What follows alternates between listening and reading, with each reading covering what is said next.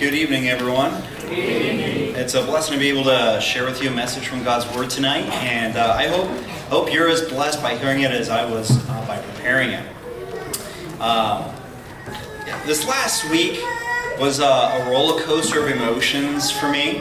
Last Sunday night, uh, I had to finish uh, and submit a group research paper in order to officially graduate. So my fate hinged on three other people getting it all together, right? Uh, so by God's grace, we got it done and we got the grade. The graduation was. Um, Monday morning, uh, I went to work with a renewed determination to be my most efficient self, right? Um, I was excited by Wednesday to see leap and bounds in progress.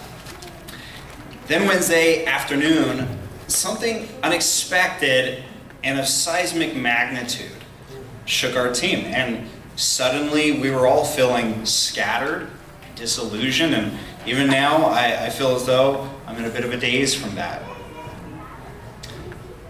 In these moments of intense emotion, positive and negative, I frequently find myself saying a quick prayer Help me, Lord, please or thank you, Lord, uh, when something came through.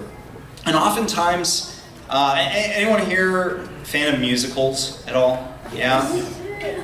What about Fiddler on the Roof? Okay, this is probably my favorite musical. And Tevye is my favorite character because he's just so quirky and he just has these, these, you know, sideline conversations with God throughout, right? Sometimes I sometimes I feel like that. Just I'm in a situation and I'm just talking it through with, with God. And as I reflect on those prayers and those made more formally, say during devotions, preceding a meal, or, or any other similar occasion, I can't help smile as I think about how gracious God was in answering. Perhaps there's a prayer that you made that stands out in your mind due to its significance. Maybe you had some major circumstance that you needed His grace dealing with searching for a new job, dealing with health issues, seeking wisdom in your marriage, whatever that situation might be. During the exodus of the Jewish people from Egypt to Canaan, Moses constantly found himself in need of God's grace. Moses was a servant of God who's described in Scripture as being a very humble man, more so than anyone on the face of the earth. And we know from Hebrews 11 that he was a justified man. Though I wouldn't compare any one of us to Moses, uh, there are several applications from his life uh, that we can make to our own. So please, if you're if you're not already there, Exodus chapter 33, we're going to begin with verse 11 to provide some context until we arrive at our main text in verse 17. Please follow along with me. The Lord would speak with Moses face to face, just as a man speaks with his friend. Then Moses would return to the camp. His assistant, the young man Joshua, son of Nun, would not leave the inside of the tent. Moses said to the Lord, Look, you have told me, lead this people up, but you've not let me know whom you will send with me. You said, I know you by name, and you have also found favor with me. Now, if I've indeed found favor with you, Please teach me your ways, and I will know you, so that I may find favor with you. Now consider that this nation is your people. And he replied, My presence will go with you, and I will give you rest. If your presence does not go, Moses responded to him, don't make us go up from. How will it be known that I and your people have found favor with you unless you go with us? I and your people will be distinguished by this from all the other people on the face of the earth. The Lord answered Moses, I will do this very thing you have asked, for you have found favor with me, and I know you by name. From this text, a particular thought stood out most clearly in my mind that can be summarized in one sentence The Lord answers the cries of his people. And I'd like to share three observations from the text that demonstrate this truth. Number one, God's people are defined. Number two, God's people cry out to him. And number three, God's people are answered. So let's begin with our first point, which again is that just as Moses was defined in Scripture as one of God's people, we know that God's people are defined. Moses was not considered one of God's people simply due to his Hebrew ancestry, but because he was justified by God, because he was declared righteous by God. Furthermore, he was described as being known of God by name, pointing to the intimate, personal relationship that they share. This is contrasted with a sort of head knowledge, sort of knowing, right? To have information about something, it's, it's markedly different from that. You know, John Piper would say something uh, to quote, You can read theology 10 hours a day for 40 years and not know God is beautiful and all satisfying, as the highest treasure of your life. This knowledge is, is much more the kind that we're, that we're talking about in this text. But not only was Moses declared righteous and known by God, but he also demonstrated righteous living through his spiritual maturity. We get an idea from James in chapter 3, verses 13 and 18, what characteristics you can expect from a maturing believer. Who among you is wise and understanding? By his good conduct, he should show that his works are done in the gentleness that comes from wisdom. But if you have bitter envy and selfish ambition in your heart, don't boast and deny the truth. Such wisdom does not come down from above, but is earthly, unspiritual, demonic. For where there is envy and selfish ambition, there is disorder and every evil practice. But the wisdom from above is first pure, then peace loving, gentle, compliant, full of mercy and good fruits, unwavering, without pretense. And the fruit of righteousness is sown in peace by those who cultivate peace. And these fruits are borne over time in the life of a believer who lives by the Spirit and keeps in step with the Spirit. Moving on to our second point, just as Moses cried out to God, even so do God's people cry out to him. And there are several distinct characteristics of their prayers. They pray regularly. As we look throughout Exodus, we see Moses approach God time and time again. So much so that we see even in this text that a level of familiarity forms. Verse 11 The Lord would speak with Moses face to face, just as a man speaks with his friend. They pray believingly. So clear is Moses' faith in God that he knew the difference between Israel's success or failure in claiming their promised land was dependent on whether God was present with them and blessing them. They pray needfully. Moses felt the weight of need pressing down on him, and he could not help but go to the one who's capable of fulfilling our every need. They pray importunately or earnestly, urgently. Due to the urgency and direness of the situation facing the nation of Israel, Moses prayed importunately to God. He would not cease from praying until God answered him. You see him go back and forth with God a couple times. This is reminiscent of Christ's parable of the importunate friend in Luke uh, chapter 5, uh, sorry, in Luke. He, he also said to them, uh, Jesus now, suppose one of you has a friend and goes to him at midnight and says to him, Friend, lend me three loaves of bread, because a friend of mine on a journey has come to me and I don't have anything to offer him. Then he will answer from inside and say, Don't bother me. The door is already locked, and my children and I have gone to bed. I can't get up to give you anything. I tell you, even though he won't get up and give him anything because he's his friend, yet because of his friend's shameless boldness, he will get up and give him as much as he needs. Come right back to that They pray selflessly. That is, they pray not to fulfill their own desire or even lust, but to fulfill God's will in their lives. God made it pretty clear that, in spite of his intent to punish the nation of Israel for their sin, Moses would be preserved. He'd create a nation out of them. But Moses was not content just to be blessed himself.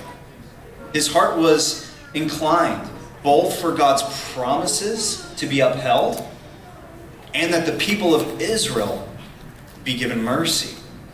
even so we ought to pray with right motives, motives that seek to glorify God and bless others. And then uh, finally, two more here. They pray individually. Most times that you read about Moses' conversations with God, they, they, they appear to be one on one. It's a, it's a back and forth between the two. And, and God certainly intends for us to earnestly seek Him out in our individual prayer lives. Jesus says in Matthew 6 when you pray, go into your private room, shut your door, and pray to your Father who's in secret. And your Father who sees in secret will reward you. Um, and then they pray corporately. Although not explicitly seen in this text, this corporate prayer, we're told in James that we are to pray for one another. The Christian life is not to be lived in a silo, and neither is our prayer life. And finally, now with our third point, just as Moses was answered, even so, God's people hear our answer. We know that God's people are answered because we know that they are heard. Moses was given assurance directly by God that he heard Moses' prayers and that he was committed to answering them. We know from Scripture that the Lord's ear is not too deaf to hear. He hears us because he loves us. In Luke 11, Christ says, What father among you, if his son asks for a fish, will give him a snake instead of a fish? Or if he asks for an egg, will give him a scorpion? If you then, who are evil, know how to give good gifts to your children, how much more will the Heavenly Father give the Holy Spirit to those who ask Him?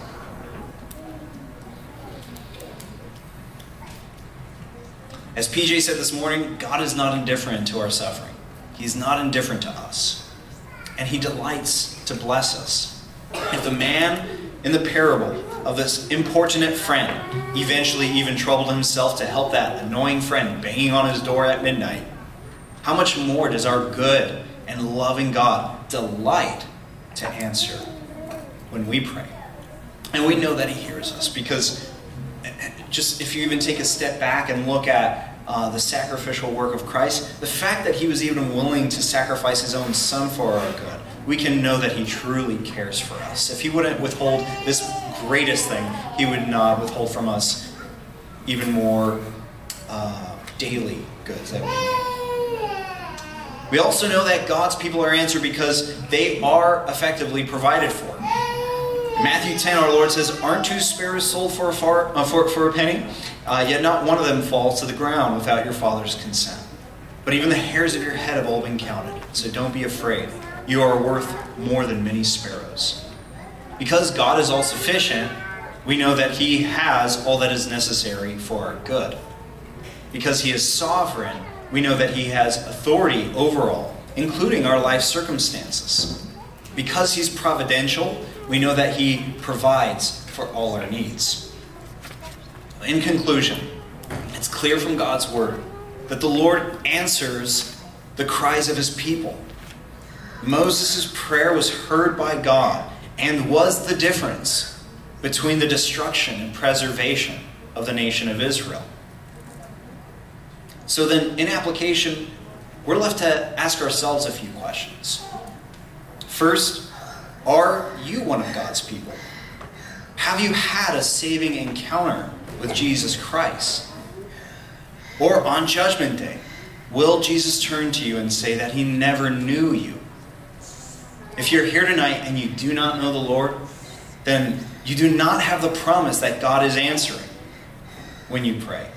In the New Testament, the Apostle Paul wrote to a church of believers, reminding them of their lives before Christ.